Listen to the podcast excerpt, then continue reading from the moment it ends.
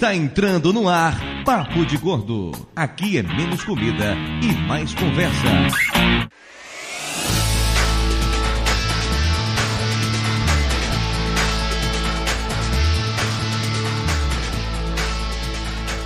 Ouvintes de peso, univos! De São Paulo, aqui é Dudu Salles. E no dia que eu virei tradutor de quadrinhos, eu perdi o meu hobby favorito. De São Paulo, aqui é Mayra e eu traduzo baianês para paulistês, goianês, resendês, carioquês e também para.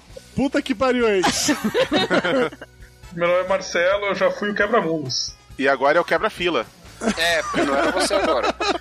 É o rompe-filas, né? Pô, meu, nome, meu nome é Marcelo eu tenho um problema de ejaculação precoce. Eu gostaria de dividir isso com vocês. Pô, ninguém me falou qual era agora a minha ordem. Eu coloquei aqui escrito e eu falei. Ele falou, tá escrito aqui. Eu tava lendo aqui como é que era a porra do...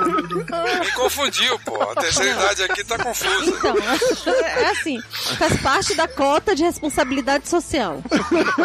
Vamos lá. Merda, mas essa inclusão digital vai acabar com a gente. Já não basta o Facebook, né? Isso não é inclusão digital, isso é uma inclusão digital.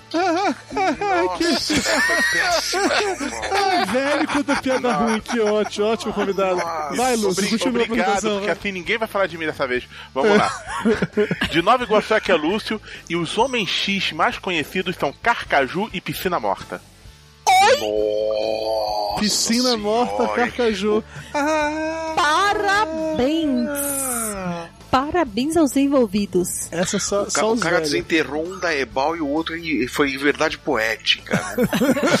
Não, o pior de tudo é a pessoa saber de onde vem. Flávio é velho, né, Mayra? Faz parte. É, é triste isso, eu sei. é, é, mas eu não tenho vida. Eu posso usar essa desculpa. Ah, de São Paulo é Flávio e numa de suas viagens de para Porto Alegre, minha esposa trouxe um dicionário porto-alegrês, é, português, para que eu entendesse o que ela falava. Ajudou alguma coisa, Flávio? Porra, eu li ele todinho. E você entende o que ela fala hoje em dia? Ah, agora, agora eu sei até o que eles querem dizer quando falam capaz, Diego, Guri, vai lavar a louça. capaz. De Amargosa aqui, doutor Tapioca, e no hablo seu idioma. Hum, hum, já foi melhor, Tapioca. Esse aí é 40 anos, já não funciona mais como era antes, né? É. De São Paulo, JP Martins, eu traduzo, mudo nomes e corto um bocado. E pica atrás, JP. Doutor Bisturi, Cara, bloqueei três piadas que eu ia fazer aqui. Pois é, o vídeo pensa tudo que de volta para mais um emocionante episódio do Papo de Gordo. Hoje trazendo mais uma vez a série Gordos Versos, em que a gente vai discutir sobre uma profissão e, na verdade, falar sobre por que essa é uma das piores profissões do mundo. Como a gente faz, na verdade, com todas as profissões. Tem aqui porque podcast é uma profissão, né? Então a gente pode sacanear quando os outros numa boa. Para isso, temos aqui hoje de volta mais uma vez meu mano novo, Marcelo Soares. Bem-vindo ao Papo de Gordo. Para quem é ouvinte muito das antigas, talvez lembre que o Marcelo participou do primeiro episódio de todos. Caralho. Ele deveria virado é, integrante fixo da equipe, mas diferente do Flávio e do Lúcio, ele teve essa estratégia de fugir. Di- di- diferente de mim e do Lúcio, ele tinha um emprego de verdade na época. Isso explicaria muita E, coisa que, também. e vamos combinar que não é tradutor. Eu disse emprego de verdade. Então, E conosco também aqui hoje, João Paulo Liam Branco Martins, também conhecido como JP Martins, o maior tradutor de quadrinhos do Brasil. É, e o responsável por várias pichações em quadrinhos escrito JP esteve aqui. Verdade, verdade, verdade. bandidinhos de quinta categoria. Apanhou muito nas histórias do Demolidor também, né? Jota, quero dizer, Jota, que é um sonho pra mim ter você aqui no Papo de Gordo. e que ainda bem que é apenas um sonho e não um devaneio você está aqui conosco hoje, tá? Piada interna pra caralho, meia dúzia de pessoas. Nossa senhora, interna e ruim, né? Peraí, como é que coloca legenda e nota de rodapé em podcast? Como assim? Não, não. Este podcast será acompanhado de um PowerPoint. Você baixa o PowerPoint pra entender esse tipo de piada. Porque o nível hoje vai ser. Parece que dessa vez vão botar um cara fazendo mímica ali pra o pessoal entender o que é. Eu posso traduzir pra vocês. Não, melhor não. Você vai mudar todo o contexto, os nomes, os personagens. É melhor não. Não, melhor não. E ainda vai cortar membro de alguém. Eu te conheço. Sacanagem. Ainda vai chamar o Flávio de Fulvio. Mas fica muito melhor esse nome nele. Não, não fica. O programa de hoje pesa 796 quilos. Quilos dá uma média muito boa de 113,71. Emagreci. Apesar do JP, né? Enquanto vamos conversar mais um pouco sobre a quantidade absurda de piadas internas que teremos nesse podcast, vamos no nosso coffee break e já voltamos.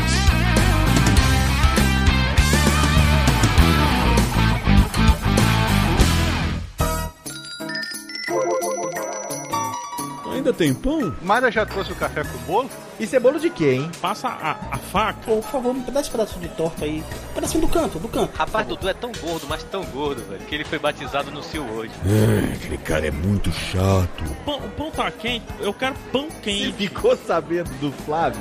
Quantos carboidratos tem isso aí? É muito calórico? Tem leitinho. Velho, passa o açúcar pra mim, faz favor. Velho, você veio tomar um cafezinho ou tá jantando? A comida é boa.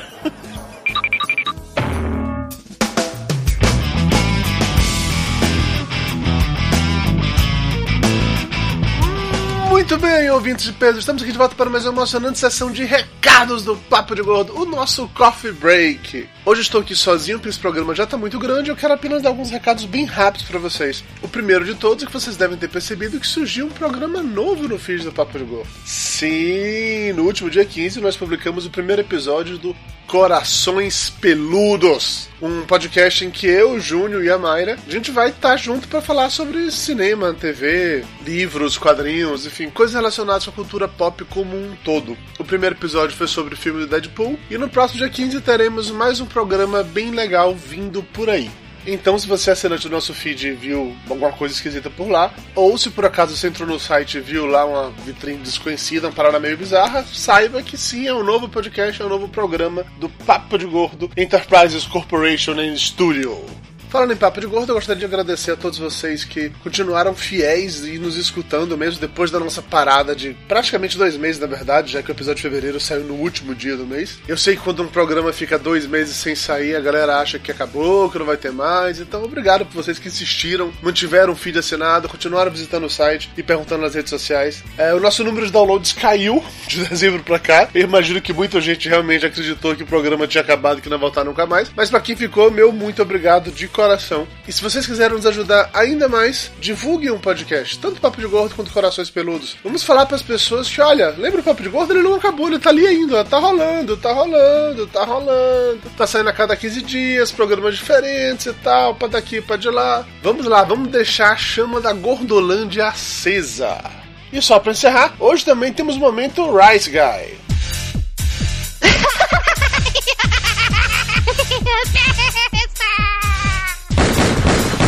No more, Mr. Rice Guy.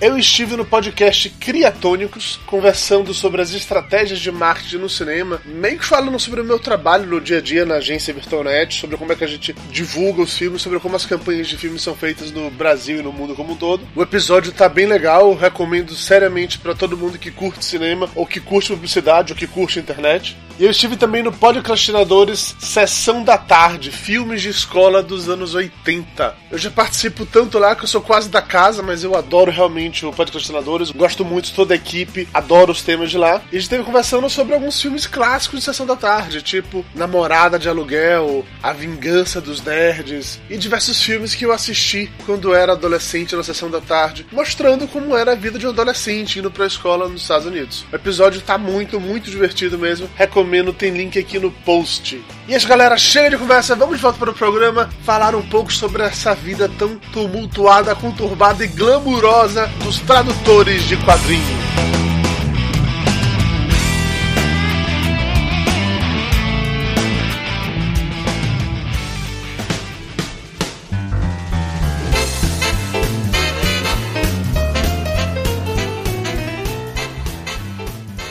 Estamos de volta! E como vocês devem ter percebido na abertura, hoje nós não temos a Elba e temos de volta o Lúcio e o Tapioca. As Cachê pessoas caro. pediram muito, muito mesmo a volta do Lúcio e do Tapioca e a gente teve que abrir mão da Elba então, porque o cachê da Elba equivale mais ou menos ao do Lúcio e Tapioca. Então a gente cortou a Elba e trouxe o Lúcio e Tapioca de volta. Espero que vocês estejam muito felizes com isso. Por Parem de reclamar, disso, né? porque por conta disso, teremos agora Momento Cultural! Vai, tio Lúcio! Isso, aí. se reclamar na próxima, o Dudu sai.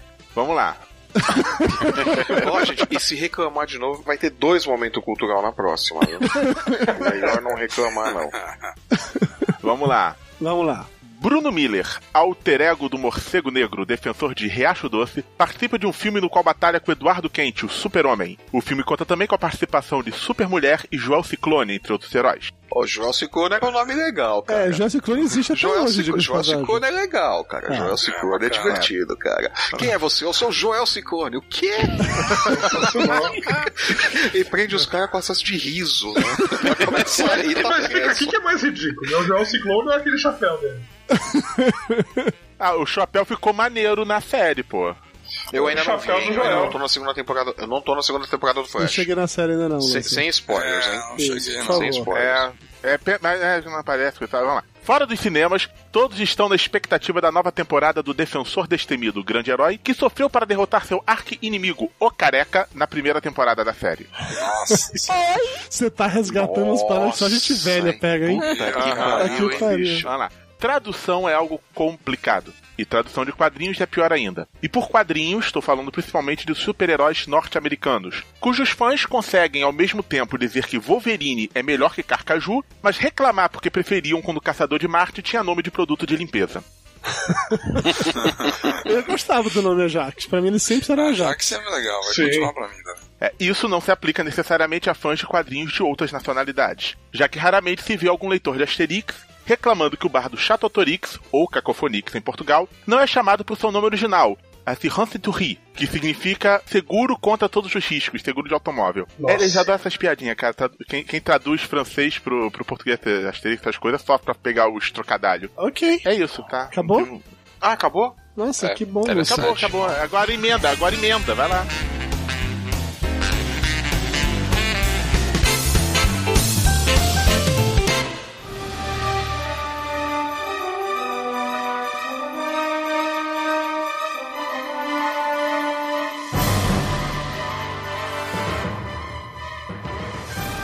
Já que o Lúcio estava falando sobre traduções das antigas, eu devo dizer que a minha primeira interação Ui com o JP foi exatamente discutindo com ele sobre a tradução de um nome para personagem. É, é, é típico, né? Há milhões de anos atrás e na Galaxy Far Far Away. Não, de verdade. Não é Vá que- a merda. É só essa a resposta. Eu tava participando de um, de um fórum de discussão que a gente já comentou algumas vezes, o fórum de discussão do, do- o Newsgroup do, do UOL, e o JP tava lá na, na hora que eu falei, caralho, como assim? O JP Martins Vou mostrar que eu sou mais fodão que ele. É, eu vou, eu vou chegar lá, vou, vou tirar a calça, pisar em cima e cagar na mesa dele, que eu sou foda, entendeu? E aí, na época, se não me engano, na época do massacre, eu acho. Que. Eu acho que era, Era- em 92, né, 92, alguma coisa assim. né? É, que era pra tradução. Ah, os, os loucos anos 90. é, os logos dos pois anos é, 90. cara. que aí eu lembro que eu entrei no. Meu, Não, lá, meu 92 primeiro, não, era 96, 97. Internet de várzea. o meu primeiro post no fórum. Internet moleque. Ali onde era o Facebook, o pessoal comia fruto do pé e tal, né? Era tudo mato, era tudo mato ali. É, e eu conheci o Newsgroup por causa de Tapioca. A Tapioca que descobriu e me contou. Ele nunca entrou no Newsgroup, mas ele que me Eu passou. sabia que existia. É. E aí, meu primeiro post lá foi, foi criticando a decisão da tradução do nome do massacre, que eu nem me lembro como é o nome dessa porra em inglês. Onslaught. Ah, e aí eu tava muito puto nas calças. Que absurdo, como é que traduz esse nome? Que não quer dizer nada. A pessoa que, que fala ketchup. Típico nerd birrento. Não. E o foda é assim: faz seis meses de curso de inglês e acha que pode. que- Nossa senhora, é o típico nerd birrento, né? Quando vem alguém de editora num fórum, ah, não, preciso cagar nele, pera aí. E aí, assim, eu não lembro exatamente de tudo que o JP disse, mas ele escreveu sei lá, uma puta você lembra- resposta. peraí, Ele, você ele lembra deve ter da parte escrito que uma você foi bíblia pra você, pra o nome. Ele Conhecendo lembra- bem o JP. Ele lembra bem da parte que ele foi pro canto da sala e ficou chorando em posição fetal. Não, na verdade, eu, eu devo ter respondido alguma coisa que o, o nome original tinha som de, de cocô caindo na privada.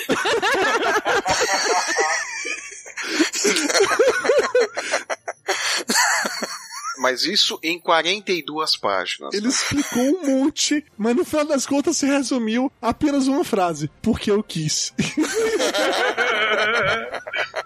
Porque ele é JP Não dá pra Martins, é assim que funciona, isso. Acabou entendeu? a discussão, cara. É justo, é justo. Mas a gente entrou nessa vibe. Tanto o Jota como o Marcelo. O Jota eu sei que já batizou vários personagens. O Marcelo já batizou algum personagem nos quadrinhos? Ah, meu, alguns, cara, o mais. eh, batizei algumas séries ali. Tinha um cara que me odiava. Durante anos ele passou me, dif- me difamando no Facebook, no Orkut, o Diaba 4, É. porque eu ah, tinha uma saga, o Hulk contra o Mundo ali, não, Planeta Hulk ainda, que era o World Breaker, eu botei quebra-mundos, ele, não, ficou parecendo coisa de índio, o cara ia, tudo que era fórum lá, dizia assim, não, eu vou matar o Marcelo Soares, porque ele chamou o Hulk de quebra-mundos. Puta que pariu, né? Não, e é um, um nome excelente, né? Jota, que você tem noção de quantos personagens você já batizou, Jota? Ah, eu acho que centenas. Centenas. Mas eu não- Centenas de milhares. Não peça, não peça pra eu lembrar de todos, porque. Monstro sagrado da tradução brasileira. É uma lenda. Esses nomes traduzidos, tudo que os caras usam hoje aí, fui eu que fiz, pô. Ah, eu, uma vez eu dei um- os meus filhos, né? Eu fui falar do meu Você filho. traduziu o nome deles também? Você traduziu o nome dos seus filhos pra sua mulher entender, porra? Puta que pariu. Eu falando, não, porque ah, vamos assistir o filminho do X-Men? Não é X-Men, pai, é X-Men. Eu falei, é X-Men, fui eu que dei nome pra esses caras, eu chamo como eu quero. E isso no meio da fila do shopping, né? Agora você imagina a cena, né? O adulto, né? Tirando as calças, pisando em cima da desse piti, na frente de dois adolescentes, né? Aquela fila de neve. Não eram adolescentes, eram crianças. É X-Men essa porra aqui, porque fui eu que batizei, caralho. O Stanley, foda-se o Stanley, caralho. É o Stanley brasileiro, né? Mas assim, existe algum critério pra se batizar um personagem? É basicamente com tradução também. Porque não é tradução literal, comemos. O, o critério, na verdade, é bom senso, né? É o humor do tradutor do dia, né, porra? Exato, tem essas coisas. Aí entra essas variações. Mas você tem o- os personagens em inglês, eles têm nomes que remetem a algum poder, alguma característica deles. Então você tem que pensar num nome em português que remeta a características, a ideias e que esse nome seja legal. Por exemplo, Quebra-Mundos é um nome excelente. Pô, muito obrigado. Aprendi tudo contigo. Entendi. É, eu traduzi pra Panini durante um tempo e na época eu recebi uma planilha que era com traduções padrão. Primeiro o nome de vários personagens, o nome de várias expressões também. É, mas isso tem que ter, né, porra? Não, eu sei, isso ajuda pra caralho. E eu lembro, foi a primeira vez que eu entendi, quer dizer, que eu entendi não, que eu descobri, na verdade, que o que o Fera falava, que virou a minha Santa Querupita, era uma parada nada a ver, era, como é, JP? Ó, É, ó, ó, My Stars and Garters. É, e aí o JP traduziu essa porra pra Ai, minha Santa Querupita, que não quer dizer porra nenhuma. Foi só parar no faz- filme do X-Men, né? Que foi do caralho. E a melhor parte é que só faz sentido pra quem já foi na festa da Santa Querupita. Que nem é Santa Querupita. Não, mas precisa fazer sentido. A Querupita é um nome muito engraçado, pô. É verdade. É alguma coisa, né, esquisita. E é bacana aparecer na boca de alguém, né? É legal. Então, se você mora no interior da Bahia e você nunca ouviu falar em Santa Querupita, É apenas engraçado. você é sonoro. É, não, mas é que tá deve Pois que a é. expressão original também não quer dizer porra nenhuma, né? Mas tá, não, Não, quer dizer nada aquilo dali. É uma exclamação É, são gardalões, são condecorações militares, essa coisa toda. Não tem, é uma coisa que faz sentido e, tem, e é sonoro em inglês. E com sotaque correto, né? Porque esse é o problema. Muitos leitores reclamam que muda-se o nome para um nome português e não se usa o nome original. Só que eles, a maior parte dos leitores não sabe falar o nome original. Sim. Todo mundo reclama é, quando eu digo que eu gostaria de, de chamar o Logan de, de Carcaju. Eles falam, não, porque o nome dele é Wolverine. Mas não é Wolverine. Wolverine é a maneira como um brasileiro fala Wolverine. Flávio, aprende a falar o nome do seu filho. Mas o nome do meu filho tá certo, é Logan. Eu pronuncio certinho.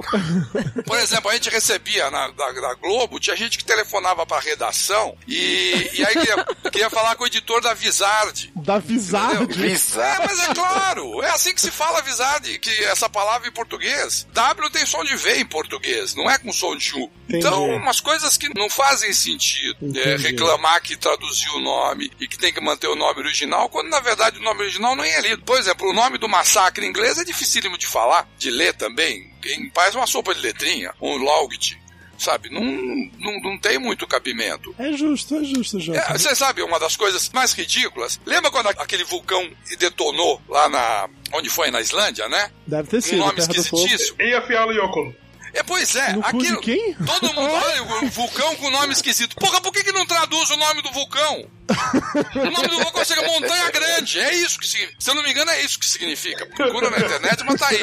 Porra, não, fica todo um monte de jornalistas. Não, porque o nome de vulcão esquisito. Um vulcão com nome esquisito. Não, porra, chama-se Montanha Grande, ou alguma coisa simplória dessas. Nós não queriam traduzir, por quê? Ninguém consegue ler aquilo. Entendi, entendi. Mas você, você tinha um prazer quase sádico em traduzir. Você queria traduzir tudo, cara. Eu lembro de discussões sobre você queria traduzir Gambit e as pessoas se contorciam só de você imaginar isso. Mas é evidente. Mas não precisava. Mas eu não precisava traduzir por gambito, porque ia ficar parecendo. A maior parte das pessoas não sabe que gambito é, um- é uma, é uma jogada de xadrez, e vão pensar que é um cara com pernas finas. Mas é, não precisava traduzir gambito, mas você podia bolar qualquer outro nome, entendeu? Alguma Tipo? coisa a ver com as cartas dele, qualquer coisa. Não, não sei, não pensei, porque quando eu fui pegar o personagem pela primeira vez já tava com esse nome. A mesma coisa com o bicho, sabe? O bicho, Ah, dois chopps, e- dois e- e um então, pastel. então, o que que acontece, ó, pra você entender como funciona o mercado editorial brasileiro, o mercado de quadrinhos no Brasil, olha só. As pessoas pegavam os personagens novos, passavam pra um outro tradutor que não ia mexer no nome e só depois passavam para o JP. Assim você evita dor de cabeça.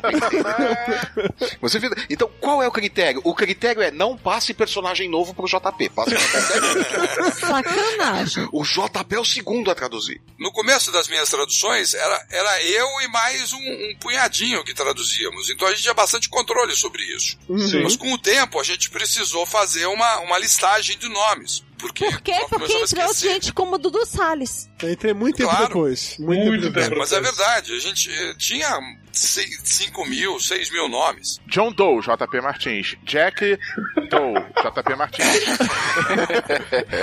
É verdade, Jota. Todo personagem secundário chamava JP. Os, os- os que não chamavam JP chamavam Elcio. Não se É. esqueça disso. Quando eu era criança, eu não entendia porque tanta gente se chamava JP naquela cidade.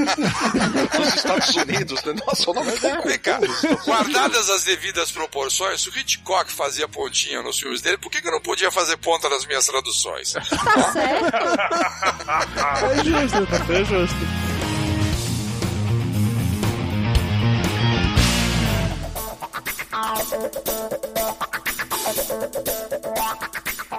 Jota, você não é apenas tradutor. Digamos assim, é, você tem um emprego de verdade. Não, não, não vai revelar a parte que ele faz na Augusta. Não, né? não, não vou falar isso não. Então minha pergunta, JP, Nem a é participação no RuPaul. Também não. Não, mas antes de ser qualquer coisa, eu fui tradutor. Você já era tradutor antes de qualquer coisa? É, eu paguei a faculdade traduzindo. Ah, é? Sim, J... é, Claro, é só você ver o nome do JP nos expedientes dos gibis antigos da Abril, porra. J- JP, você, você tinha o quê? Uns 17 anos quando você começou na Abril? eu comecei com 19. É. Eu comecei Ele com tinha 19. até cabelo na época, acho. Tinha cabelo, cara. Tinha cabelo. Cachinhos, cachinhos. Lá pra 1950, mais ou menos, não foi, começou? 1979. Traduziu Tex, não foi, Jota? Não, Tex não. Não, mas sério, Jota, você, você virou tradutor antes de você ter a sua profissão de verdade, é isso? É, é. eu- inclusive, vários túmulos aparecem com nomes de professores meus que mereceram. Uma homenagem. Sério. É mais do que justo. Mas se você resolveu ser tradutor, foi uma parada, sei lá, da belo dia. Não, foi, foi de. Foi molecagem. É, tava de férias, a Abril lançou dois gibis, ah, o Capitão América e o Heróis TV. E era quase na, na, na metade do ano de 79. Eu tava de férias. Eu sempre quis traduzir, porque eu achava que eu faria um trabalho melhor do que todos os outros tradutores. Quem nunca? Quem nunca? Olha, pra quem já leu os da RGE sabe que é verdade. É, não, mas não é isso. É como qualquer pivete arrogante, você pensa isso mesmo. Aí o que aconteceu? Eu não tinha o que fazer naquelas férias, amanheci na, na porta do abril queria falar com alguém. E o porteiro não sabia o que fazer comigo. Eu fiquei quase três horas lá esperando. E aí descolaram um, um outro garoto, um pouco mais velho que eu, que era o Elcio, que tinha recebido uma batata quente, que era a editar as duas revistas Marvel. Ele havia chegado na redação para editar as revistas na, na terceira edição de cada uma delas. Quer dizer, na banca estava a edição número 1 um do Capitão América e do Heróis da TV, mas ele já estava trabalhando na terceira ou na quarta. E eles tinham dado uma incumbência para ele meio impossível. Olha, é, histórias fechadas, viu? Nas edições. com material de Marvel. Então ele estava arrancando os cabelos. E, e, ele era o cara que mais entendia de Marvel na Abril até aquele momento. Aí eu cheguei e eu entendia mais do que ele como falei, eu gostaria de traduzir só para ver como é. E ele então começou comigo, percebeu que eu entendi um bocado dos personagens. Ele precisava de alguém que, que desse uma ajuda na, na escolha de histórias, no material, para dizer o que estava acontecendo, porque ele tinha lido do Marvel uns, uns 7, 8 anos antes. Ele voltou a ler Uhum. por causa do material da Abril. E aí me passou uma história para eu traduzir, que acabou sendo publicada pela primeira vez no Capitão América 8, eu no dia seguinte voltei com a história traduzida. Passei a noite inteira traduzindo aquilo, fiz com bruta num capricho, datilografei, eu traduzi primeiro à mão, depois passei a limpo, quer dizer, quando era sete horas da manhã eu tava terminando e madruguei de novo na, na porta da, da Abril. Só um parênteses, Jota. E é por isso, meninos e meninas, que nós temos prazos insanos para trabalhar. Por causa desse animalzinho que traduziu uma história em uma noite. Com máquina de escrever. Sim. A mão, a mão e como é que A descreve? mão e depois com máquina de escrever. É por isso que a gente se fode com prazo agora. Não, a Pode de curiosidade, olha o link aí, cara. JP no Guia dos Quadrinhos tem 1631 edições Caralho. com a participação dele cadastradas no Guia dos Quadrinhos. É, ele já Com tá. Mas tá faltando. faltando coisa aí, né? Tá faltando mesmo. Mas aí, o que Ah. aconteceu? Depois, o- eu voltei alguns dias, né, pro Elcio me mostrar, porque ele queria ver, olha, eu fiz umas modificações no texto pra você ver como é que funciona o texto. Rapaz, aquilo tava tudo rabiscado, não tinha uma vírgula sobrando no meu texto original. Eu me achei o maior caco, né? Um cocô no, do cavalo do bandido. E aí eu achei, bom, nunca mais esse cara vai me passar nada pra traduzir. Ele falou, ah, tá muito legal tua tradução. Eu falei, como muito legal? Esse cara piscou todo, pô. Não sobrou nada. Aí então eu descobri que eu não era o maior tradutor do mundo e que eu não devia ser um tradutor tão melhor do que os que me antecederam. E, eu, e na verdade eu comecei a traduzir, a aprender a traduzir a partir daí. O que aconteceu? Durante os primeiros anos, éramos eu e o Elcio e outros tradutores que eh, eram partilhados pelas outras 30 revistas da redação de quadrinhos nacionais e estrangeiros. Mas você trabalhava dentro da Abril ou você trabalhava de casa como freela? Não, era, eu era freela externo, né? Eu fazia, eu era chamado freela interno. Eu, pegava o material, traduzia em casa e levava para abril. Eu não ficava dentro. Só que eu aparecia o tempo todo lá e ficava sapeando. E, e eu comecei a, a ajudar o Elcio na escolha das histórias. Eu, que eu tinha uma coleção já respeitável. Eu tinha também muita informação, porque naquela época não tinha internet. Eu tinha que ficar buscando em sessão de carta, em checklist de revistas para saber o que estava acontecendo. Eu ia montando quebra-cabeça. A partir daí eu comecei a ajudar o Elcio, a gente começou a montar a programação e no final isso acabou virando o que a gente chamou de cronologia Marvel Abril, né? Que foi a, a seleção das histórias que eu e o Elcio fizemos nos primeiros anos. E aqueles cortes lindos de páginas, tal, pra fazer a cronologia funcionar, claro. Ah, o- os cortes são uma, são uma necessidade, rapaz. Era uma época O mais mais, simples, legal, né? o mais velho? legal era quando tu pegava assim uma, uma Heróis da TV ali e tinha assim 22 páginas e tá assim. Vingadores 207, 208, 209, 210. Em 22 páginas, você fala, caralho! E os caras, e os caras pagam por isso! Pagam Mas um por não, uma! Só tinha anúncio nessa merda. Não, tinha anúncio pra burro. Você tinha 84 páginas. É, isso é verdade. Você tinha 84 páginas contando as capas. Você tinha um monte de anúncio, um monte de calhau. Sobrava 60 páginas. Ou você fazia como nós fazíamos, que era cortar páginas e colocar quatro histórias dentro, ou cinco, ou seis, dentro de um Ou gibi de- 10. É, ou 10. Ou 10. Ou então fazia como, ou como a Block. A Block pegava uma história de 22 páginas e transformava em 27. Porra. Isso eu achava mais desagradável. É, aumentava as páginas? Como? Muito. A, a Block fazia É, a, a, isso. Block, a Block ampliava quadro, a Block fazia uma, umas putas de umas aberrações, cara. Eles pegavam um quadrinho e faziam uma página. sobravam 70 páginas para colocar quadrinhos, tá? Aí você tem quatro histórias de 22 páginas, 88. Ou então você coloca é, três histórias, 66. Entendeu? O que, que nós fazíamos? A gente pegava aquelas 88 e transformávamos em 70. A Block pegava aquelas 66 e transformava em 70. Ela pegava quadrinhos e expandia. Ela tipo fazia uns splash pages que não É, existia. tinha que fazer. Ou então você podia fazer uma coisa ainda também bastante escrota. Bota a arte do leitor, entendeu? É. Quer dizer, você paga uma grana preta no gibi, porque é uma grana pesada. Naquela época não era tão caro quanto hoje. pra ver um desenho feio. pra botar um desenho de um leitor, um pivete que tá cutucando o nariz desenhando. Qual é? O, o meu primeiro gibi ali era um da RGE que tinha passatempo, tinha labirinto Pois na é. barriga do Herbie e o robô. Você tinha que ficar Mas é inventando. relativo. Se tiver arte do leitor no gibi do Liefeld, vale pela arte do leitor, né? Vai, vai, Pois é.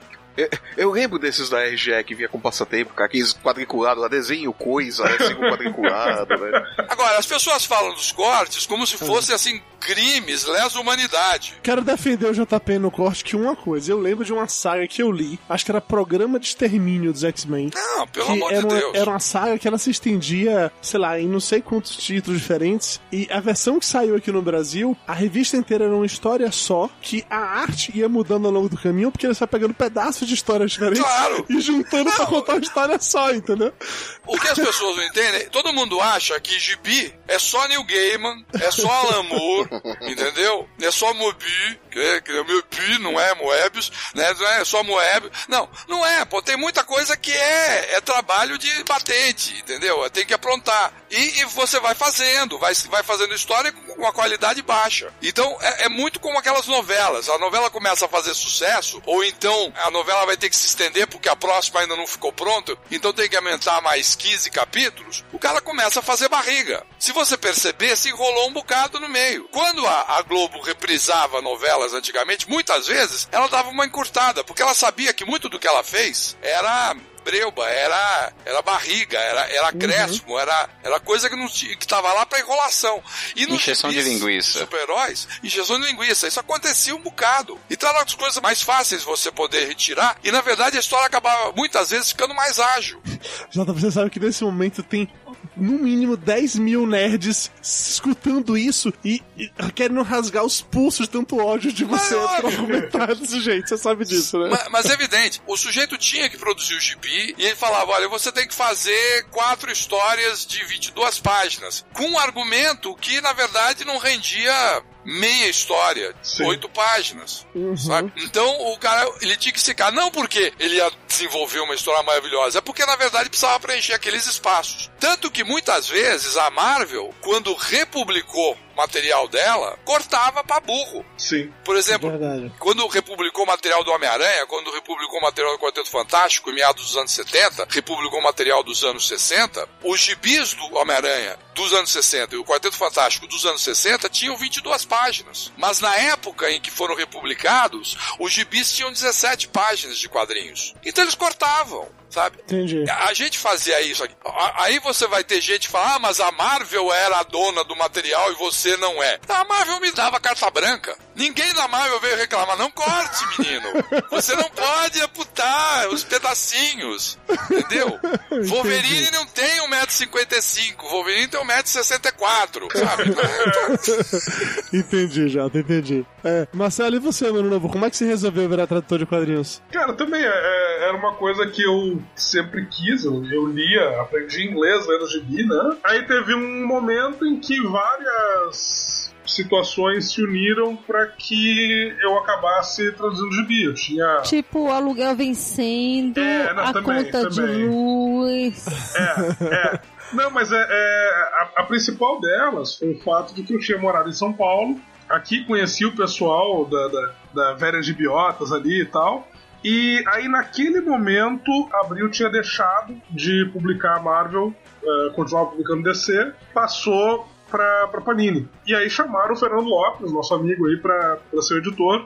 E como ele sabia já que, que eu tinha vontade de traduzir, que eu gostava dessa brincadeira, ele dizia: Tu, tu topa? Tô, tá faltando gente aqui pra, pra fazer, tu topa? Eu, porra, manda, né? Aí ele mandou uma história pra fazer de teste também, me mandou toda caneteada. E aí a partir dali eu passei 12 anos traduzindo Vingadores, Demolidor e Hulk. Eu fazia muito trabalho freelance, era mas esse era o mais divertido de todos. Era aquele que eu, eu sentava na frente do computador de madrugada, tinha um segurança na rua, ele passava, ele me via dando risada. Porque dali a pouco eu tinha botado alguma, alguma bobagem no meio, eu tinha feito algum trocadilho diferente ali e tal. É, eu gostava da coisa de adaptar o, o, o que o personagem falava, né? É a coisa mais gostosa que existe pra tradução. É, o, é o É. grande barato da tradução é você poder fazer essa criação em cima. Sim. Não, mas tem que ser feita, né? Pois é. Não dá pra traduzir sem adaptar, né? O pessoal também querer, querer traduções é, literais do que foi publicado lá fora. Não tem como, você tem que adaptar o idioma, você tem que adequar a linguagem usada, né? O cara tem que ler como se tivesse sido escrito em português. Claro. Exato, exato. Não como se fosse em inglês traduzido, né? Sim. Tanto é que você, percebe uma tradução mal feita, uma tradução bem feita, né? Você- É evidente, né? Você vê ali a, a má qualidade da tradução, ainda mais em quadrinhos, né? Falando em tradução mal feita, foi mais ou menos nessa época que eu também virei tradutor de quadrinhos, tá? É, o, o, o Fernando Lopes já citado. Sua curta aqui. carreira, né, de tradução. Você também era amigo da galera e virou tradutor. Então, ouvintes, entendam, essa profissão, você tem que ser amigo da galera. Na verdade, eu digo mais uma coisa. Você eu- sabe usar o Google Translator e amigo da galera? Tá é, feito. é tipo isso. Era pra eu ter sido editor da DC, só que eu voltei Eu pra também. Bahia antes. E aí o, o cargo ficou pro Og. O Marcelo voltou pra Porto Alegre, eu voltei pra Salvador e o, e o cargo foi pro Og. Mas não era pro Og, o Febel Bernardino ter sido editor DC, entendeu? O, ca- o cargo foi pro Og, foi, foi o quarto, né? Ele foi o quarto. Teve um outro também que passou ali e ficou uma É. semana na, na, na redação como editor e tal e saiu. O Og foi o quarto da fila sucessória, viu? Eu lembro que o Og, a primeira vez que eu, que eu tive na Mitos, né, pós o Og se vira- virar editor DC, eu lembro que eu fui apresentado pra várias pessoas da redação como, ah, esse aqui é o cara que era pra estar no cargo do Og. o Og ficava. Eu, eu andava do lado e ficava me seguindo, assim, pensando por que ele não arrumava pra puxar o tapete dele logo do Puto, puto. Não, não, e, o- Og e o é Fernando e o Og é eles só se tornaram editores porque eles eram meus amigos. Exatamente. É tudo uma, É assim que funciona. é uma máfia, é a máfia dos quadrinhos. Eu diria que é um Dom puteiro. Jotapone. E quem é a cafetina maior? JP. É, foi o que eu falei, é um puteiro. É um puteiro. Não, alguém sabe outra maneira de contratar pessoas a não ser essa? Por indicação. vão fazer o quê? Um, um- um brainstorm, vão fazer entrevistas, fases, essa coisa toda, roleplay games. Isso o Ministério Público não investiga. Arena de Gladiadores. Então, É, agora. Puta, mas a Arena de Gladiadores seria legal pra contratar Eu quero uma produtores. Já CPI. pensou que legal? Ca- cadê o juiz Moro quando a gente precisa? Cadê? Cadê? Tá o juiz Moro quando a gente precisa? Salles vai ser indicado como ministro daqui a pouco. Já pensou? Vai ter, vai ter fórum privilegiado, né? Eu fui tradutor de quadrinhos durante dois anos. Foram dois anos muito prolíficos, eu diria. É, porque foi numa época a Panini tava lançando um monte de encadernado aqui, só essas, essas velharia. É, biblioteca histórica Marvel, umas paradas assim, umas coleção de o tirinhos do é que Homem-Aranha. agora tá relançando. Eu traduzi, caralho, um monte desses encadernados, um monte. E como o tradutor é aquela coisa, né, que você fez o trabalho uma vez, eles ficam usando isso pro resto da sua vida. É, mas na Vira verdade e não mexe. deveria, né? Alguém tira uma foto pra mim é, e manda pra mim no, no Twitter falando assim: Dudu, esse Eduardo Salles que aparece aqui. É como que esse negócio? Foi você? Aí eu olho assim. Cara, fui eu, há 10 anos atrás, mas fui Sim, eu. Fui eu, há 10 anos atrás, eu não assinei sessão de direitos. Cara, tem cinco gibis publicados em 2015 da coleção Salvati. Sério? Coleção histórica. é, eu acabei de mandar o link aí do Guia dos Quadrinhos seu. A coleção oficial de Graphics Novel da Marvel da Salvati, o número 1, um, tem você. Nossa, eu estou em 89 referências no guia de quadrinhos, Vê, bem. vê se tem, eu sei, eu sei que saiu material Não, meu você, ali nessa você tem milhões também. de coisas. Puta que pariu. Flávio Soares tá achei que a foto do Flávio é uma coisa assustadora. Parece, sei lá. Nossa senhora. O link É. desses disso tudo vai estar aqui no post, tá? Pra quem quiser. Caralho, essa. Caralho, esse é o Flávio! Eu conheci o Flávio assim! Gente, vé- ó, sério, eu vou colocar essa foto do Flávio pra todo mundo ver isso no post, que isso tá muito legal, cara. Isso tá muito bom. Eu conheci o Flávio assim, gordo, cabeludo e com a cara do Oliver Platt. Que eu lembro que eu fazia piada com ele que ele parecia com o Oliver Platt. Não, eu tenho uma palavra. Cavanhaque. Nossa senhora, cara, nem eu lembrava disso. Jesus! Só Jesus Você pegava mulher com essa cara? Porra! Pra caramba, isso era moda há 10 anos atrás, 10, 12 anos atrás, isso era moda. Que absurdo. Nossa senhora. Mas da onde conseguiram esta foto? Algum amigo filho da puta, certeza. Medo. Eu não duvido ter sido o Lúcio. Nossa senhora.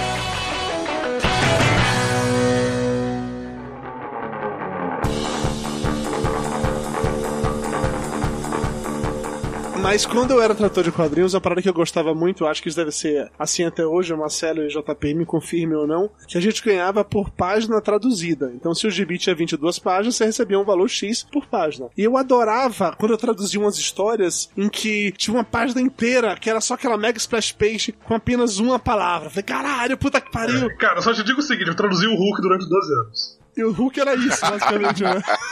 Não, mas o- esse é o esquema que funciona legal, porque algumas páginas sem texto algumas, depois chegava uma página do Claremont, ou uma página do, Sim. do Stan Lee cheia Do de, Stan Lee, de caralho. texto. Então, As bibliotecas históricas da Marvel era só texto do Stanley. Puta que me pariu, cara. A média, mais ou menos, eu fazia isso, porque eu, quando, quando comecei a traduzir em computador, eu, eu pegava o número de toques. Então, a média era é, três páginas dava uma lauda de 70 por 20. Era Aí isso. quando você terminava era um quarto de lauda.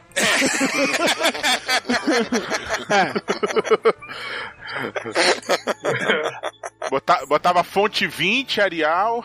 Em defesa do JP tem outra coisa, né? Que na época ele era tradutor assim, regular nessa época, tá fa- falando aí, o gibi era menor. Então o espaço de valores era menor e tinha que ter menos texto. Então ele tinha que cortar pra caralho, na verdade. Não, o, o- o formato era muito menor, né? É, era menor e, e não era a mesma proporção, né? O gibizinho da Abril, ele era mais quadrado do que o formato americano também. A proporção era errada e o letreiramento, eu acho que era, é, era. Acho não, era manual e, se eu não me engano, a letra era, era tão grande quanto a americana no formato A original. Exatamente. É, é, é, era uma tortura. Não, não tem espaço, não, não tem papel elástico, né? Você tinha que receber o, o- a fotografia do filme do preto, né? Que a gente chamava de bromuro, em inglês era o black and white triple proof. Aí isso era recortado, aí era colado sobre um papel couché gessado com pauta, e aí o- o letrista desenhava as letras nos espaços que ele tinha, ou nos buracos.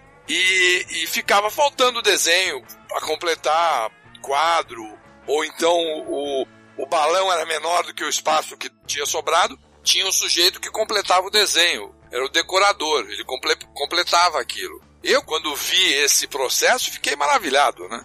Porque a gente, eu percebi que a gente podia fazer absolutamente tudo com a história. Inclusive tirar um personagem. Inclusive, né? apagar as coisas, né, Jota? Apagar os personagens, né? Tá lá, Guerra Secreta, que não deixa mentir, né? Guerra Secretas é o exemplo mais exagerado, mas a Jota, gente faça fazia com favor, alguma frequência. compartilhe com o público do Papo de Gordo que não é velho e não sabe o que foi feito com Guerra Secreta. O que você fez exatamente, por favor. Conte a história inteira, que a história é boa. Não, a história é uma bosta, Dudu. A história é uma bosta. Não. Você tá falando da história, a história que o JP A história vai do contar, a JP, história de- não a Guerra ah, não, a Ah, não, a história do JP é boa. A história de Guerra Secretas é uma bosta, pelo amor de Deus. É uma merda. Não, Guerras Secretas é é uma um série que a a Marvel fez pra vender brinquedos da Mattel. Né, baseado nas personagens dela, e eles disseram que tinha que ser publicado eh, simultaneamente com a publicação americana. Só que nós estávamos bastante defasados em relação a- ao material americano, anos defasados. né? O personagem mais próximo devia É, estar e, e defasagem variada também, né? Que tinha coisa que tava 20 anos, tinha coisa que tá 10 anos, tinha coisa que tá 5 anos. Exatamente. O, o que nós tínhamos era. Eu acho que o personagem mais próximo devia estar 4 ou 5 anos defasado em relação à Guerra Secretas. E eles então disseram tem que ser publicado. E desse é o jeito, né? Tem que ser publicado e desse é o jeito. Tem- é, não, tem que ser- nem estão nem, estão se preocupando. Eles queriam que publicasse de qualquer maneira. E aí o que aconteceu? A gente já vinha fazendo um trabalho de amarração. Né, para oferecer para o leitor brasileiro uma ideia de que aquelas histórias todas eram simultâneas. Que era o universo compartilhado. Era um universo, porque na verdade esse é o barato da- do universo Marvel. Só que como nós tínhamos personagens em diversas etapas, né, em, em diversos anos, o Homem de Ferro estava em 68, o Capitão América estava em 74, o Aranha estava em 82, é, a gente fazia, a gente dava um jeito, mudando desenhos e mudando o texto, para dar a impressão de que todas essas histórias que originalmente eram de períodos diferentes parecessem para o leitor brasileiro serem simultâneas. Então, É, era um esforço muito grande que a gente vinha fazendo. Nunca tinha sido feito isso no Brasil com material da Marvel. O material da Marvel era publicado na ordem que, chegava na mão do- dos editores. Então, quando mandaram a gente publicar o Guerras Secretas, tinha personagens que estavam modificados. Por exemplo, a Aurora não estava mais com aquele cabelão branco, comprido, aquela roupa preta, ela estava usando uma roupa de punk, com cabelo moicano. É, ah, tinha uma personagem nos Vingadores que é a Capitã Marvel, que não tinha aparecido ainda nas histórias dos Vingadores que nós estávamos publicando. O, o Homem de Ferro era o Rodney, não era o Tony Stark. E várias outras situações. O, o professor Xavier, ele estava andando, ou seja, ele tinha recuperado a capacidade de andar, coisa que não tinha acontecido nas histórias que nós publicávamos. Então, quer dizer, isso é uma sacanagem, né? É como você chegar e desmanchar prazeres de todo mundo. Spoiler, né? Então, eu e o Elcio sentamos para conversar a respeito do assunto e falamos, vamos modificar isso aqui. Vamos refazer.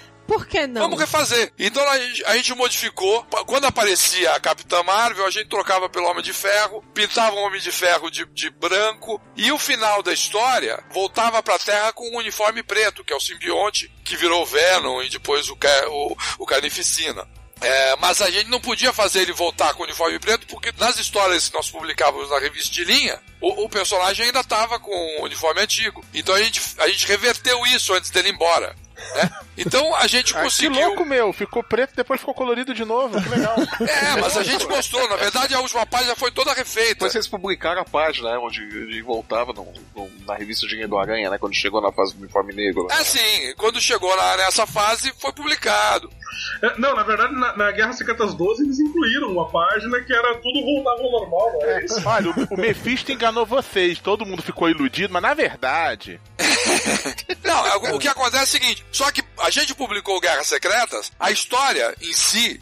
A história em si não perdeu nada. Se tivesse perdido também naquela história merda, né, bicho? Vocês eram mágicos, né, porra? Não tinha o que perder ali, porra. Mas aí a gente ofereceu pro leitor, pro leitor, uma história fechada, não atrapalhou o prazer dele, ninguém ficou sabendo com anos de antecedência que uma mulher ia substituir o Capitão Marvel nos Vingadores, que o, o Tony Stark deixaria de ser Homem de Ferro, que a Aurora ficaria com cabelo punk e assim por diante. Cinco, seis anos antes do tempo. Aí chegou esta maldita internet e sacaneou todo mundo, né, porra? A, a, a Aurora, vocês vocês desenharam, ela toda, não, vocês inventaram uma, uma galhofa, né, né? Vocês fizeram um quadro falso, né? Que colocava o Xavier em pé, né? Exato. A gente mostrava que ele tava ficando em pé porque foi o, o Beyonder que, É, é, que fez ele Beyonder que- andar e assim por diante. Depois no final ele volta a ficar aleijado. Agora, se você pegar a história, a, a, a trama tá toda preservada. E funcionou muito bem. Vendeu os, os brinquedos da Mattel, os leitores ficaram contentes. Ué, ninguém sabia como é que era o material original. E quem sabia não tinha que reclamar porque tinha lido o original. É uma das coisas que eu falava. Vinha muito aí, não, porque você cortou a página tal. Eu falei, e daí? Não, porque isso não se faz. Mas você já sabe como é o material. Lê em inglês, não, não tô traduzindo pra você. Cortei, se continuar reclamando, eu corto duas. É, eu vou cortar mais. O, Watch the Watchmen. Cortei esse reclamar, eu corto três na próxima. Mas o ponto central dessa história toda é que o Lúcio falou, naquela época não tinha internet, né? Então ninguém realmente, usu- o usuário médio, leitor médio não sabia disso. É, Antes de chegar à internet, já começou a se espalhar a loja de gibi importado, né? Que aí ficou muito mais fácil também de o cara saber com antecedência o que tava rolando, né? Ah, mas o, o- muito mais fácil saber um punhado de três ou quatro, né? Porque Um punhado de dez, continuava vai. sendo gibi caro, continuava sendo em inglês. E é uma das coisas que as pessoas, que muita gente não, não, não sabe, mas no Brasil não se fala inglês, se fala português. Mas todo mundo acha que tem que manter texto em inglês, tem que manter nome em inglês, todo mundo lê em inglês. Eles falam, não, porque os leitores vão saber, porque eles vão ver a edição original. Vão ver a edição original, não vão entender nada. A maior parte dos brasileiros não fala inglês, não es- escreve inglês. Nó- Nós somos um dos países mais analfabetos em inglês do planeta. JP, essa galera chama os povos. Isso, os povos que não falam inglês. Os povos. Então isso era uma coisa que a gente fazia com muita frequência. Uhum. Mas a internet acabou com essa brincadeira. A- As pessoas, isso aqui vai deixar muita gente, vai ter gente tendo infarto agora, porque tudo é nerd velho.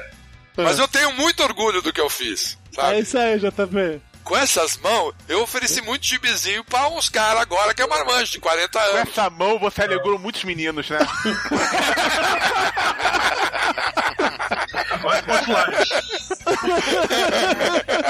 Ainda bem que o JP é tradutor e não padre, né? Pode ir lá.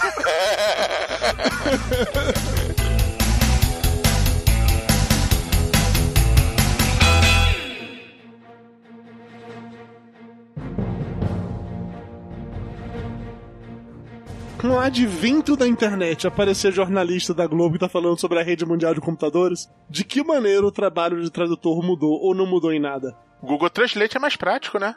Não, o que, é o- na verdade, o que, o que mudou muito o trabalho de tradução em quadrinhos é que hoje você tem muito mais liberdade para modificar as imagens do que você tinha na, na época do, do formatinho. Ah, tá, modificar as imagens? Não, é verdade. Na- na- no, no formatinho você tinha todo aquele trabalho para você remontar a página, decorar, fazer balão e assim por diante. Hoje em dia, com layers em programas de, de, de imagem, modifica um bocado. Nós tínhamos um, um É, e é super fácil. problemão. É, Flávio É Soares, você fácil, comentou de é arte, é fácil fácil. pra caralho. Nossa senhora, o pessoal de arte adora quando vem isso. Ah, muda isso Pois aqui, é. você faz aí no computador, aí o computador faz sozinho, eu só aperto uma tecla. Que nem essa porra do seu e-mail pedindo isso. Eu só aperto uma tecla e tá pronto.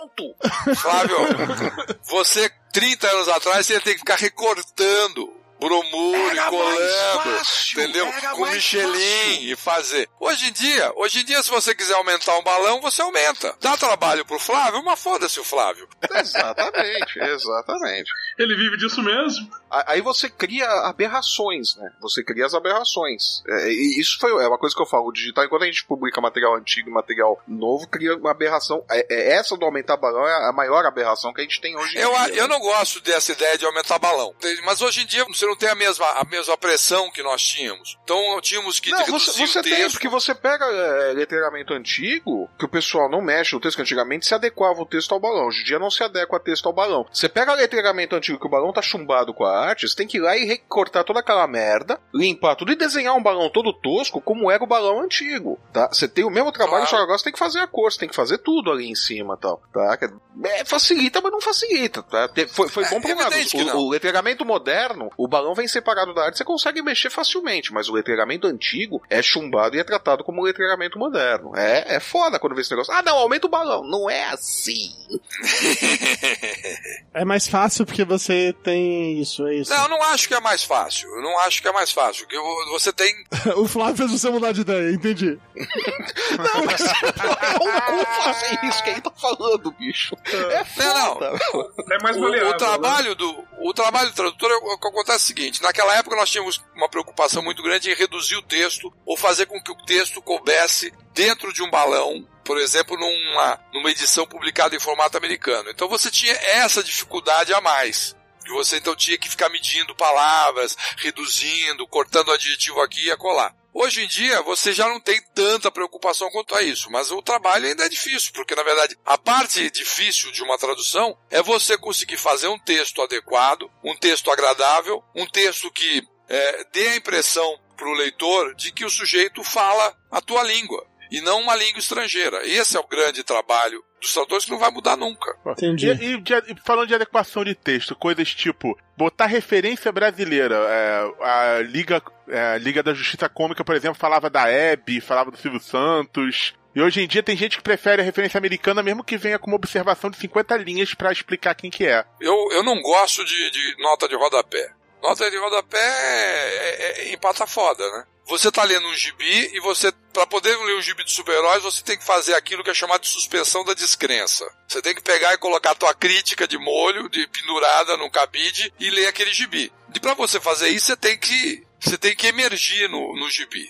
Se você começa a colocar nota de rodapé, essa nota de rodapé te lembra o tempo todo de que aquilo é um gibi. Aí então você sai desse, de- de- dessa imersão, a- liga de novo a crítica e faz. Eu, eu realmente não gosto, eu acho desagradável. Se você puder evitar isso, muito melhor. Você não está fazendo, você não está traduzindo Nietzsche. Às vezes você pega uma nota de rodapé de uma tradução de Nietzsche, ela acaba sendo extremamente interessante. Ela vale aquele livro né, por causa da nota de rodapé que foi feita. Não é, não, não, não é, não é o caso. Você está fazendo um entretenimento, alguma Sim. coisa que devia ser leve.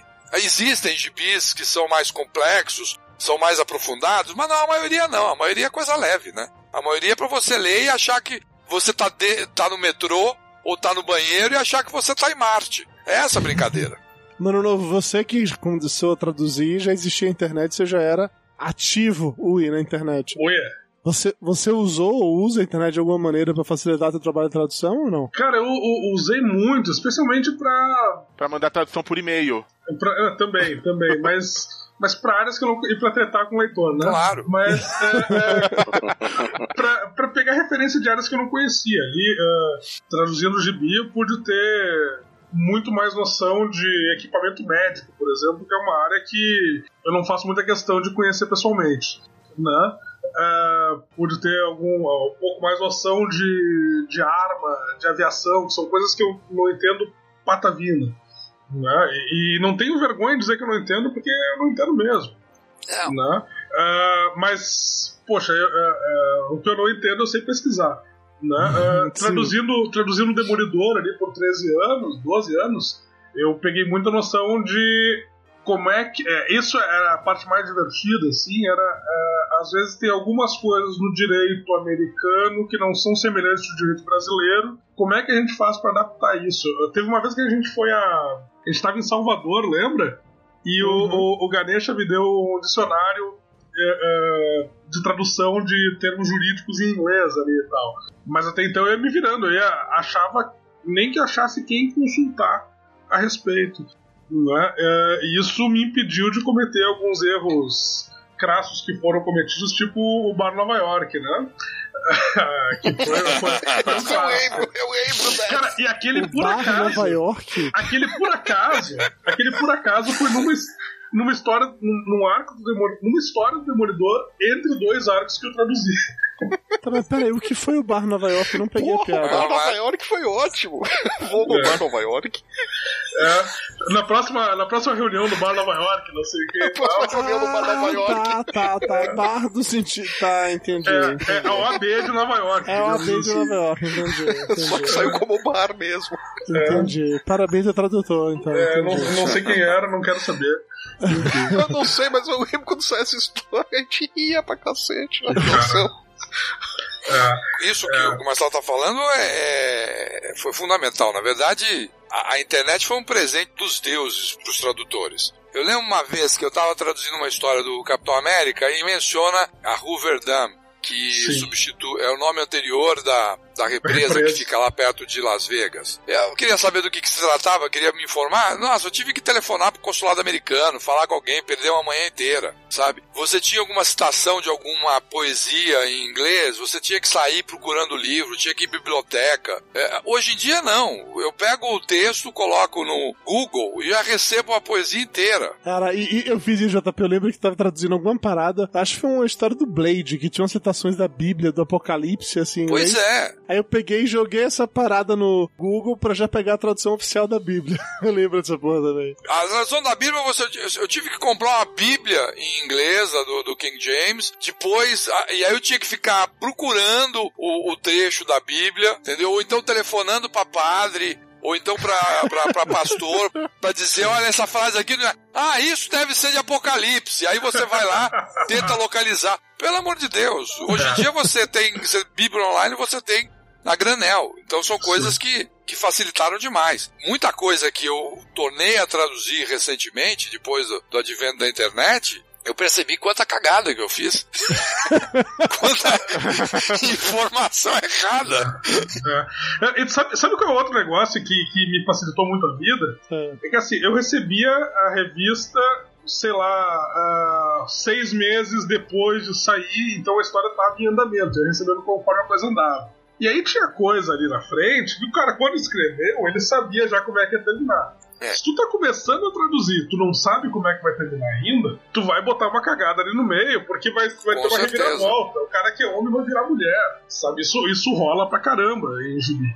Né? Então, assim, tendo a internet, o cara consegue ir um pouco mais pra frente e chegar mais perto de onde tá. Ah, e essa é uma das razões porque eu sempre gostei de que os gibis aqui no Brasil fossem atrasados dois ou três anos em relação ao original.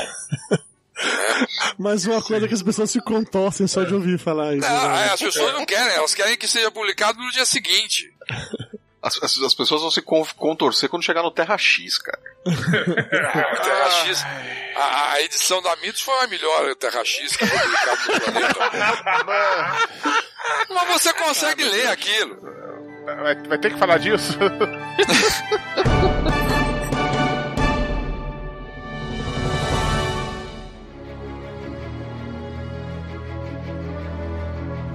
Vocês, tradutores, como é que vocês lidam com editores e também com fãs chatos? É de boa? É um pé no saco do caralho?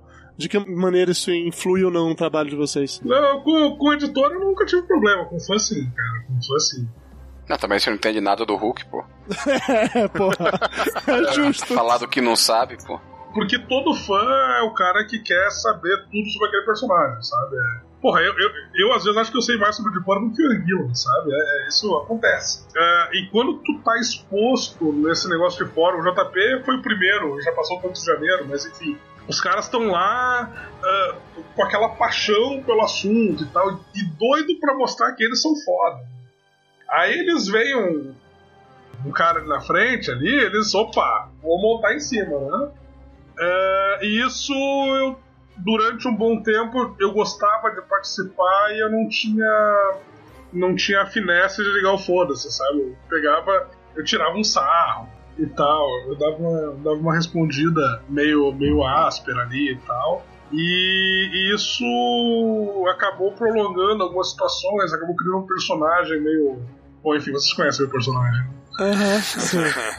Eu nunca tive problemas importantes com editores. Nunca tive. Porque, na verdade, apesar da minha fama de mal, eu sou um cordeirinho com o editor. Eu faço o que eles me pedem. então, é, JP, coloca uma história de 25 páginas no espaço de 17. Eu coloco. JP, mantém o balão. JP, faz isso, eu faço. Não, não tem, não tem muita dificuldade, não. É, existem editores com quem eu, eu me dou, não me dou tão bem, mas isso aí, na verdade, são, são questões pessoais, não do trabalho em si. Agora, com, com um fã, eu não devo, eu não acho que não tive tantos problemas assim. Eles tiveram muito problema comigo. Mas eu, eu não tive tanto porque. eu sempre levava a coisa na brincadeira. E quando ficava muito chato, eu parava de frequentar o fórum. né? Então não, não tinha muito, muita dificuldade. E assim, a maior parte dos, dos leitores radicais, depois de, de dois dedos de prosa com eles, eles ficam mais maleáveis, eles percebem que o bicho papão não é tão feio. Te chamo pra gravar podcast. Não, mas é verdade. Essa história que o, que o Dudu contou. né, eu- eu- O que ele contou da- do primeiro contato dele comigo, eu posso contar de mais 100. Mas isso acontecia com muita frequência. O cara vinha, ah, ah, começava a gritar. E aí eu- eu- o que eu fazia? Eu, eu não xingava, eu não berrava, eu não, não mandava o cara merda, eu não tirava um sarro da cara dele, essa coisa toda. Tratava o cara legal, explicava, papapá, papapá. O cara percebia, pô, esse cara aí não é um filho da puta. Pelo menos isso, né? E aí passava a ser um amigo, um monte de gente do, do newsgroup do UOL. A não ser os neuróticos, né? Os neuróticos aí era difícil mesmo. Então Esse- não- esse aí você falava, hoje, né? falava, e aí você não. Aí o que você. O que, que eu fazia? Eu parava de brigar com ele. Brigar não, parava de discutir, porque a partir daquele momento não ia ser mais, mais, mais uma discussão, ia ser uma briga, né? Então eu parava de discutir e pronto. Nunca tive, assim, grandes problemas com isso. Porque afinal de contas, a internet tem essa vantagem, né? Você deu no saco, você desliga o computador, ou, sabe? Sai Mas daqui. nem na acabou. época do Terra X não encheram o seu saco pra caralho, assim. Não, não, mas encheram, até hoje. Até hoje eu entro pra. em, em fórum, todo mundo vem, ai, porque Terra X, ai, porque deu o próprio nome pra personagem. vamos lá, sua vez. Conte a história do Terra X agora. Você já contou Guerras Secretas, vamos Terra X agora. Conte Terra X. O THX foi o seguinte: aquele material é ilegível. Eu, eu corto um dedo da mão. Se alguém conseguiu ler aquilo, achou decente. Tá? Aquilo é absolutamente ilegível. Um material muito do chato, muito arrastado. São páginas e páginas e páginas de coisas que não acontecem. O que, que aconteceu? O Elcio falou pra mim: Ó, eu vou publicar esse material, mas não dá pra publicar tudo isso. Você consegue cortar? Eu falei: opa! Opa! Você tá, Pergunta é, é, mágica, é, né? então, aí o que que eu fiz? Eu tirei tudo que era, que era excesso. Tirei toda a encheção de linguiça que tinha demais. E acho que devo ter reduzido, de- devo ter reduzido para quase que dois terços do, do material original. Quantas páginas você cortou, JP? Você lembra quantas páginas? Ah, eu não, não lembro agora, mas eu, eu, eu, assim, o cara uma edição tinha, sei lá, 26 páginas, acabava ficando com 15. Por exemplo, toda, toda edição começava com umas laudas e laudas de texto, que era o Vigia conversando com o Homem-Máquina, e os dois uma chatice tremenda. Homem-Máquina, ó Vigia. E ficavam falando, falando, falando. O que que eu, o que que eu fazia? O, o, o, que importava daquele texto, né? Das quatro ou cinco páginas, o que importava era dois ou três parágrafos, e eu metia em alguns balões no, na parte de, de desenho. Então podia cortar aquele monte de texto que não servia para absolutamente nada. É, tinha muita recapitulação, tinha muita gente conversando, dava para fazer bastante disso. E, o que eu quero dizer é o seguinte: uma história que permite né, que eu corte é, 30 ou 40% dela, é porque essa história não presta. E faz sentido, essa que é a questão. Você pode dar, ah, não, ficou uma merda. Bom, pode, sei lá, eu acho que não, acho que ficou melhor. Mas uh, faz sentido. A história tá lá, em sequência, e eu acho que ela até ganhou agilidade. Uma história que permite isso é uma porcaria de história. Eu não consigo fazer isso com Sandman. Entendeu? Entendi. Sem mutilar a história mesmo. Sem mutilar o sentido da história. Tá? Agora, dá para fazer com o Terra X. Universo X, pelo amor de Deus. Paraíso X, esse eu não consegui nem terminar de traduzir. E aí, de maldade, eu tive que traduzir o material inteiro, porque eu traduzi o THX versão compacta e depois eu traduzi o THX. Aí foi penitência mesmo. Eu, eu paguei. É, Deus castiga, João Paulo. por ter cortado as partes. Tive que traduzir todo aquele material. Eu adorei a descrição. É. THX versão compacta, né? Muito bom, muito bom. Eu acho, inclusive, que já tem coisa suficiente para um podcast. A gente tá aqui com uma hora e meia. Tá Eu acho que vai ter que cortar muita coisa, inclusive, pra caber.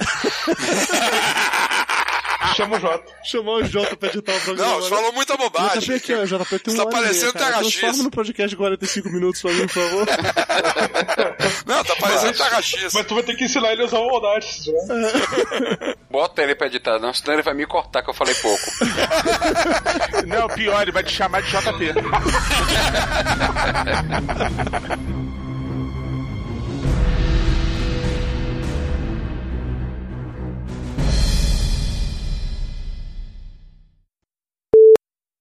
Jota. É, essa merda aqui funciona como. Ah, como Luz. que? Não, com o iTunes ele funciona. Agora, com vocês não tá dando. Ih, rapaz. Flávio, você que usa Mac, você quer ensinar o JP como é que faz pra, pra configurar um fone de ouvido? É só plugar, porra! Não é só plugar, não é só plugar, não funciona assim. Não funciona. É só Ele- plugar. JP, o, o Mac é um computador é, é, é feito para idiotas. É só plugar. eu sei disso, eu tenho um Mac e eu sou idiota. Ok, em microfone.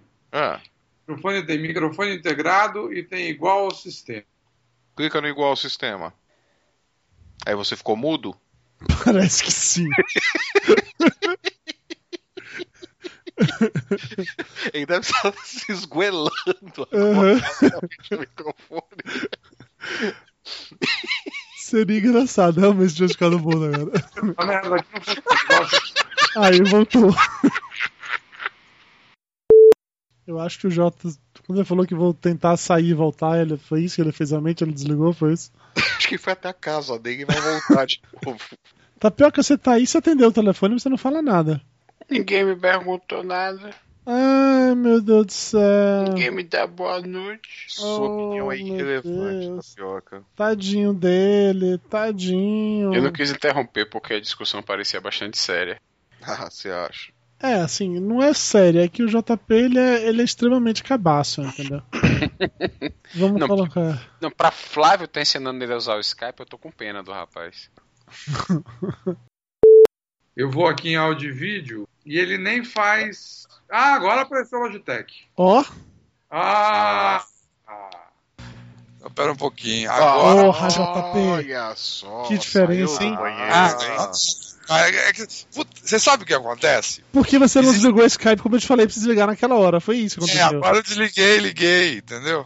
Não. Já O teve que essa acontece é o O usuário de computador- Windows aprende, JP. é é uma máquina do diabo Ah. e ela é cheia de leprecauns. Quem? Olha, foda, eu aqui esperando desde as 9 horas achando que vocês tinham me esquecido. É, ele mandou mensagem pra mim. Ô, cancelaram a gravação e não me avisaram. Eu, eu achei que, era que nem o meu grupo de ejaculadores precoces, porra, eles começam antes de mim. Muito Opa, bem. tá Começou a gravar. Alô, Alô, gravando. alô, está gravando. Alô, alô, alô. Apenas na Ele faixa da esquerda negocinho. em um canal. Pronto, mas está todo mundo gravando. só tem uma faixa de áudio, é isso? E eu não vejo vocês. Não, não precisa ver não. Só ouve a gente, tá ótimo assim. É, Não queira me ver. Acredite, Melhor é o melhor mesmo que você faz. sim. Eu não estou decente. Fora que ganha por página, né? Então ele vai ler 80 páginas, mas vai ganhar por 30. É porque as cortadas não são pagas. E, e na época te pagavam pelas cortadas também, não? Nada, nada, nada. Não, essa aqui Na você verdade- cortou, porra. Mas eu tive que. Mas não importa, você cortou. O, o corte de página. Terra X garantiria aposentadoria nesse caso. Papo de Gordo. Com a gente é menos comida e mais conversa.